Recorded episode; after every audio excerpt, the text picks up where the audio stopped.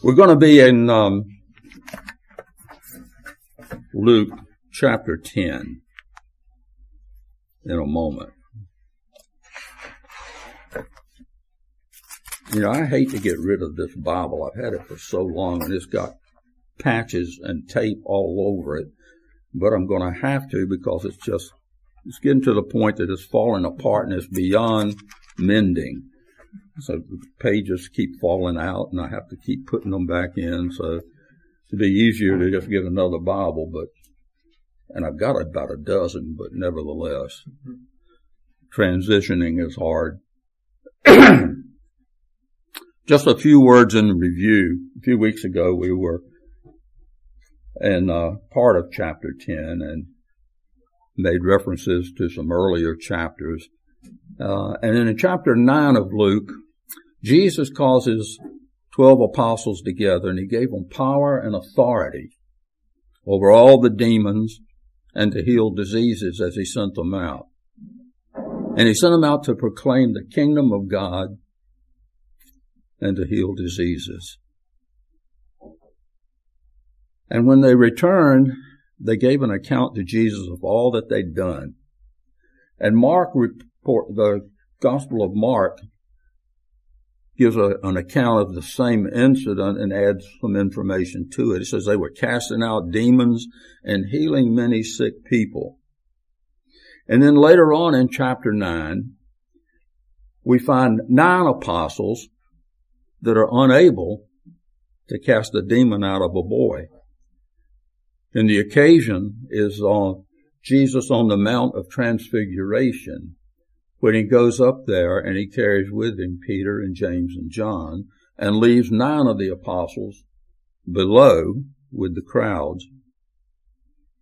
And these nine apostles cannot cast a demon out of a boy when the Father brings him to him. And when Jesus and the three that are with him come down the mountain, and the scripture says on the next day, so they spend the night on the mountain, the Father says, I begged your disciples to cast the demon out, but they could not. The text is in um, Luke 9, 44 and 45.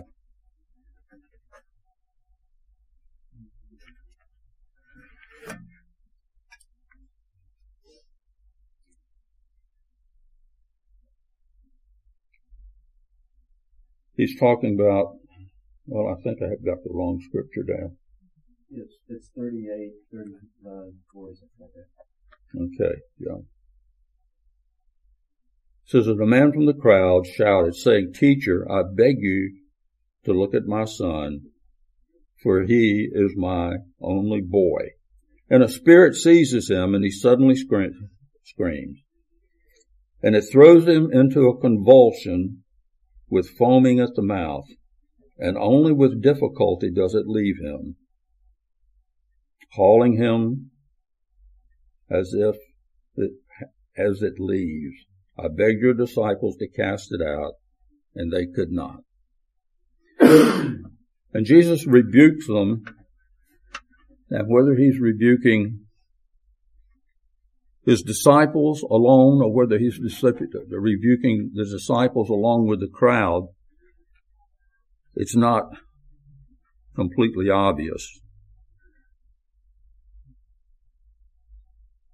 But he's saying that you failed to show enough faith for the healing of the boy. People were seeing miracles as wonders, but not as signs of God's presence and his demand for repentance. But when Jesus rebuked the spirit and healed the boy, they were all amazed at the greatness or the majesty of God. And as always, Jesus never attracts attention to himself, but brings all the glory to the Father. Chapter 10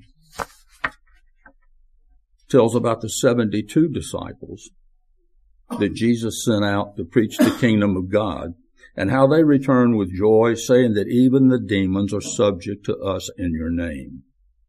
And Jesus tells them that he has given them all authority over the power of the enemy. But their rejoicing should be not in that, but because their names are written in heaven. And in chapter 10, verses 21 through 24, let's look at that for a moment. But he warned them and instructed them not to tell this to anyone. Excuse me, if I get in the right chapter, we're in 9 again. 10, 21 through 24. And that very time he rejoiced greatly in the Holy Spirit and said, I praise you, O Father, Lord of heaven and earth, that you have hidden these things from the wise and intelligent and have revealed them to infants. Yes, Father, for this way was well pleasing in your sight. All things have been handed over to me by my Father, and no one knows who the Son is except the Father, and who the Father is except the Son, and any one to whom the Son wills to reveal him. Turning to the disciples, he said privately, Blessed are the eyes which see the things you see. For I say to you that many prophets and kings wish to see the things which you have seen, and did not see them, and to hear the things which you hear, and did not hear them. One of the most striking things, to me anyway, in the New, in the New Testament is the blindness of the scribes, the priests, the Sadducees, and the Pharisees. These people were full of the knowledge of the Old Testament, of the prophets in the Old Testament, of the predictions of the coming of the Savior, the place that he was going to be born, and yet they rejected him. Jesus met all the requirements that scripture demanded to no avail. At least to the vast majority of people. they were ignorant and hostile to who he was and to what he said, to his authority. You know, it's a shame that they were not as enlightened as we are. If the Pharisees had been a little bit more like us, everything would have been okay. That's the way we seem to think a lot of times. But all you have to do is look at the general population and what they've heard and how they've rejected most everything to know that that's not true. What, what does verse say again? At that very time, he rejoiced greatly in the Holy Spirit and said, I praise you, O Father, Lord of heaven and earth, that you have hidden these things from the wise and intelligent and have revealed it to infants. Yes, Father, for this way was well pleasing in your sight. This verse and all four of the verses we just read are teaching us about God's covenant of grace. The salvation of man does not depend on his ability or his level of education, but it's a gracious gift from God to see and hear the truth. The truth of the gospel that's fulfilled in Christ. It's a gift that's given to some and everyone that's received it ought to cherish it beyond anything else because everybody doesn't get it. That's what Jesus shows us.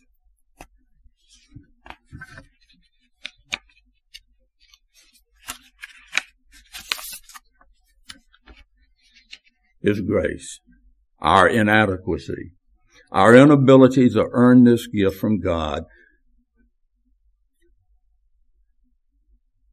We've received it from His hand. We see this in Jesus' prayer that we've just read in verses 21 and 22, and his exhortation in verses 23 and 24. Jesus' prayer is pointing out what happened to the 72 disciples he sent out. They returned having preached to town after town and healed and cast out demons, and they've seen people come into faith. So you see, your people are separated into two categories, the wheat and the chaff, or the wheat and the weeds. Those that have been called by God and those that reject God.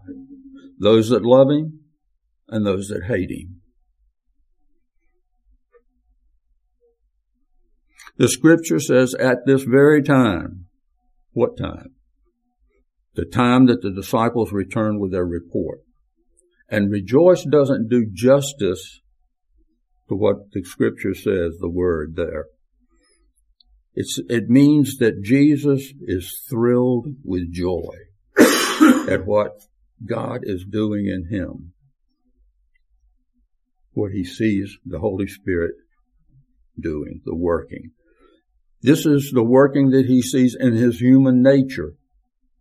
Jesus rejoices in the, in the Father's work of salvation, but he's thrilled that the Holy Spirit, the power of the Spirit rests on him.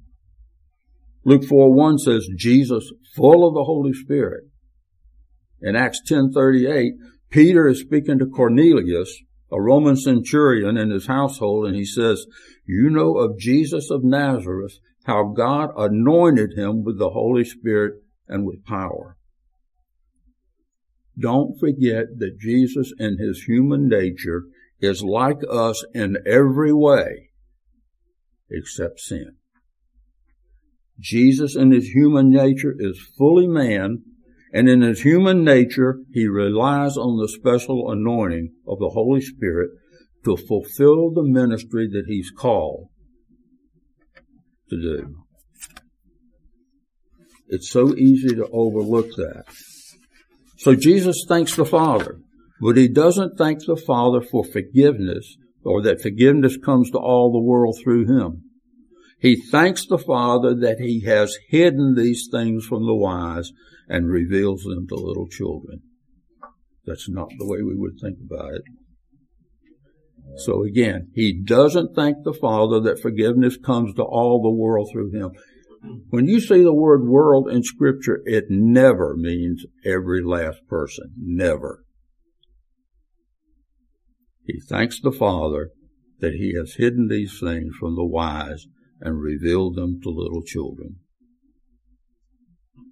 He speaks of redemption in terms of revealing and hiding those who will see and those who will not. So what are these things that Jesus is talking about? Verses six and seven take us back to that. He says, if a man of peace is there, your peace will rest on him. And if not, it'll return to you. Stay in that house, eating and drinking, that what they give you, for the laborer is worthy of his wages. Do not keep moving from house to house. Jesus is talking about when he sends out the 72 disciples. He said he was sending laborers into his harvest like lambs in the midst of wolves. And in those verses, he's describing men of peace who will receive the message of peace and men who are not men of peace that will not receive them and towns that'll receive them and towns that'll reject them. And Jesus is thanking the Father that He hides the message from those who think they're qualified and reveals it to those that are not qualified at all. And verse 21 says, This way was well pleasing in God's sight. It's God's gracious will that shows itself in the hiding and in the revealing. It's the covenant of grace that begin when, begins when man first sins. The time when man is no longer able to fulfill the requirements God sets before him. He's no longer willing to meet God's standard. Instead, man tries to make standards apart from God to qualify himself. 1 Corinthians 2.14 says, The natural man does not accept the things of the Spirit of God, for they are foolish to him, and he's not able to understand them because they are spiritually discerned.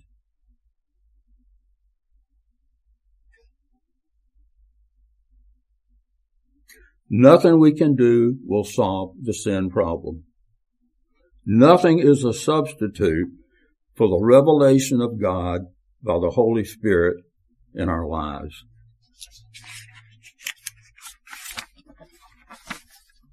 It's impossible for spiritually dead people to know God the Father or His Son unless the Son reveals both.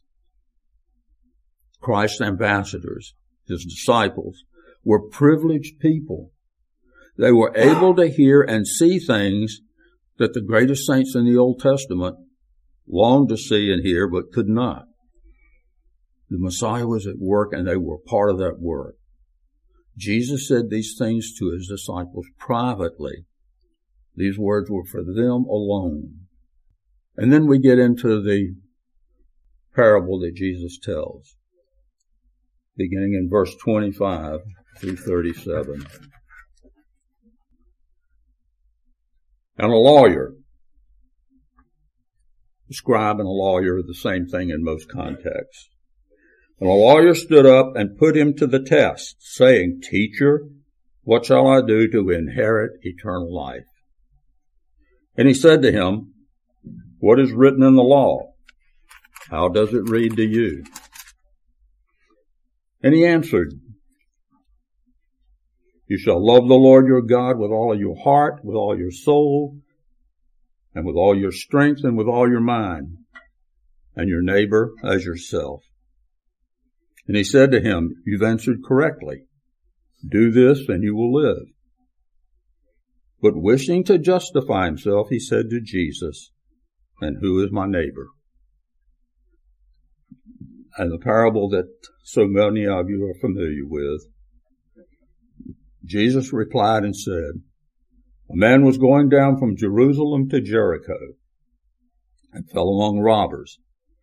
And they stripped him and beat him and went away, leaving him half dead. And by chance a priest was going down that road, and when he saw him, he passed by on the other side. Likewise a Levite, too, when he came to the place and saw him, passed by on the other side. But a Samaritan, who was on a journey came upon him, and when he saw him, he felt compassion and came to him and bandaged up his wounds, pouring oil and wine on them, and he put them, he put him on his own beast and brought him to the inn, to an inn, and took care of him. On the next day he took out two denarii and gave him, or gave them to the innkeeper and said, Take care of him, and whatever more you spend, when I return, I will repay you. Which of these three do you think proved to be a neighbor to the man and who fell into the robber's hands? And he said, the one who showed mercy toward him. Then Jesus said to him, go and do likewise. It was expected that rabbis would discuss theological matters in public. And the question that this lawyer asked was one that was often debated by the Jews. A lawyer would be concerned not with secular studies, but with the law in the Jewish sense. The law, the first five books of the Bible, the Torah. From there, he would have studied the rest of scripture. He would be expected to be interested in and knowledgeable about religious affairs. The text, the text says he put Jesus to the test, meaning he asked the question not in search of information, but to see what kind of answer Jesus would give. His question, what shall I do to inherit eternal life? shows that he was thinking of some form of salvation by works. and had no understanding of divine grace. He, like many of the Jews of his time, thought their, er, thought that their eternal destiny was based on their Jewish bloodline and their good deeds. The fact that I'm born a Jew, that puts me right at the top. And my good deeds take care of the rest. Jesus asked the lawyer to answer his own question. And then he compliments him for correctly citing Leviticus 19:18 and Deuteronomy 6:5. Jesus did not say that it's possible to earn eternal life by loving God and your neighbor. No human other than Jesus has ever been able to love perfectly in every situation. Some neighbors are easy to love. Some are very difficult to love. Loving God with all your heart, soul, strength, and mind are not intended to speak of individual separate parts of the human experience. Rather, they describe the total, the totality of the person. Jesus told the lawyer, do this and you will live. And of course, Jesus knows this is impossible for man. And even if it were possible, it's not what we do, but our attitude that matters. If we really love God the way in which Jesus speaks, then we rely on Him and not on ourselves. The lawyer wanted a set of rules that he could keep and so earn eternal life. Jesus says eternal life is not a matter of keeping rules at all. But the lawyer's not satisfied. He wants to justify himself, to clear himself of any guilt. He asks, and who's my neighbor? Jesus doesn't answer the question directly, but goes immediately into telling a parable.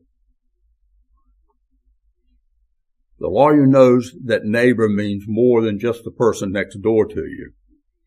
But the question is how much more? The Jews had different opinions on this, but they all seem to be confined to Israel. That's my neighbor. Anybody outside of Israel, there's no way.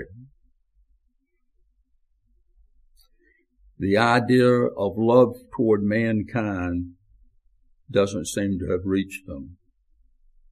We need to remember that the lawyer had asked two questions. What must I do to inherit eternal life? And who is my neighbor? And Jesus is answering the second question. Who is my neighbor? Jesus doesn't say so, but the traveler is clearly, clearly a Jew. The need of the neighbor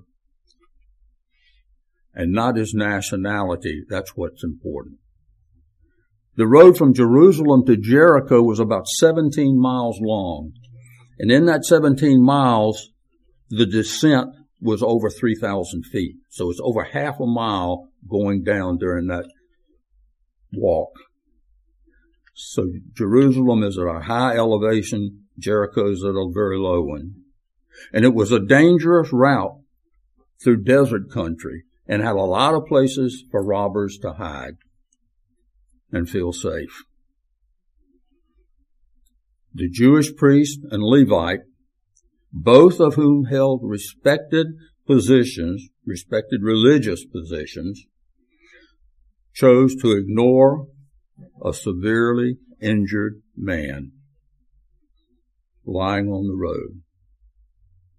And the fact is, they're going down the road away from Jerusalem which means they're not rushing toward some kind of important temple duty in Jerusalem. They're going away from it. They even go out of their way to cross the road to the other side to avoid contact with the man. There certainly could have been other concerns that they might be thinking about. The text says the man was half dead, so they probably have no way of knowing whether the man is alive or dead without going over and touching him, turning him over or whatever. But if they touch him and the man is dead, it means that they are no longer ceremonially clean. They've touched a dead body, which breaks the law in Leviticus 21.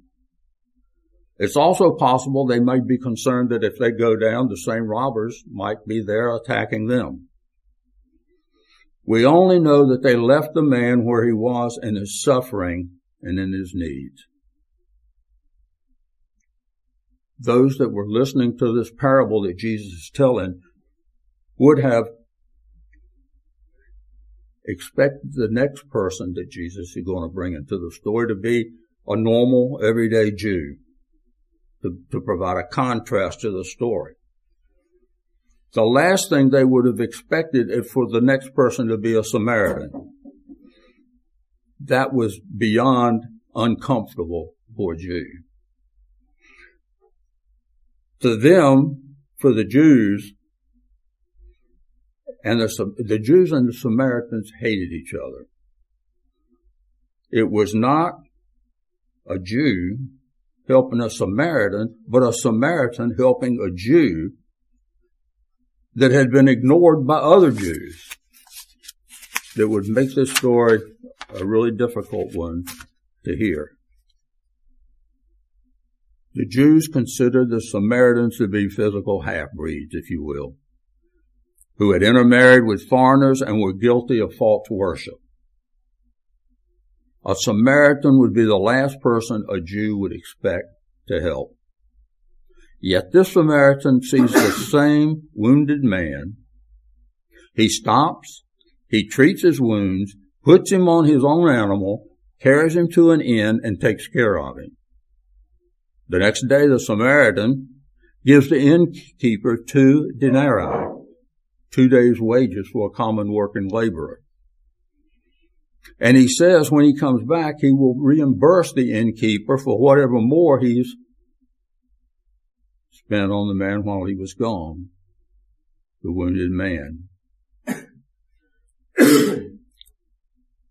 for such a sworn enemy of the Jews to show compassion on an injured Jew and pay the expense of his recuperation while two, two Jewish religious officials did not, would deeply humiliate a Jew. And there's no indication that the Samaritan expected or wanted any kind of reward or public honor for what he did. And just as an aside information, pouring oil and wine for a wound appears to have been widely used by both Jews and Greeks. Wine would have been used for cleaning the wound, wound because of its alcohol content, content acted as an antiseptic. The oil, which it would have been olive oil, would have eased the pain. The Samaritan placed the man on his own donkey, which means the Samaritan had to walk to the inn and it's been calculated uh, by what was commonly charged in Italy at that time. And of course, this is Samaria, or this is Israel, but it's close to the same thing. And the calculations show that the two denarii given to the innkeeper could have covered as much of two months of board. That's extravagant. And regardless of the exact amount of time, it was substantial. And the Samaritan promised even more on his return if it was necessary.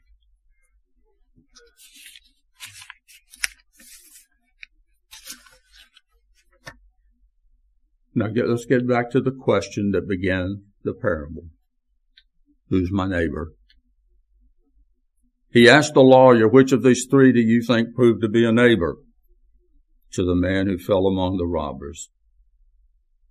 And it's impossible for the lawyer to avoid acknowledging that it was the Samaritan who showed mercy. Now the lawyer really has to think about whether the priest and the Levite, who scrupulously retained the moral, their moral purity required by the law by not touching a body, really kept the law since the law also required the love of your neighbor. It's sometimes easy to read a story like this and see the high cost of caring, but it's far more costly not to care. The priest and the Levite lost far more by their neglect than the Samaritan did by his concern. They lost the opportunity to become better men and good stewards of what God had given them. It all depends on your outlook. To the thieves, the traveling Jew was a victim to exploit. So they attacked him. To the priest and the Levite, he was a nuisance to avoid, so they ignored him. But the, to the Samaritan, he was a neighbor to love and help, so he took care of them. Jesus tells us the same thing he told the lawyer. Go and do likewise. Let's pray.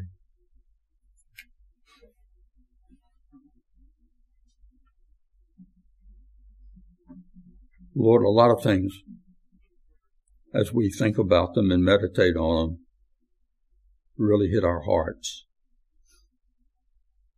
And instead of casually reading your scripture, things begin to penetrate us that um, we avoid either intentionally or just carelessly. We ask you to help us to understand your word better, to study it, Lord, and have it penetrate our hearts. Because, Lord, we know you're working in us. And we know that the work sometimes it seems to be easy and sometimes it's really, really difficult for us to absorb.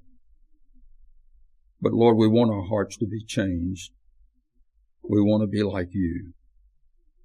We don't want to be like a person with a stone heart, but we want to be about a person that has a new heart and a heart of mercy and love like your heart. So we ask you to watch over us and lead us in the way, way the paths of righteousness for your name's sake and to your glory. Amen.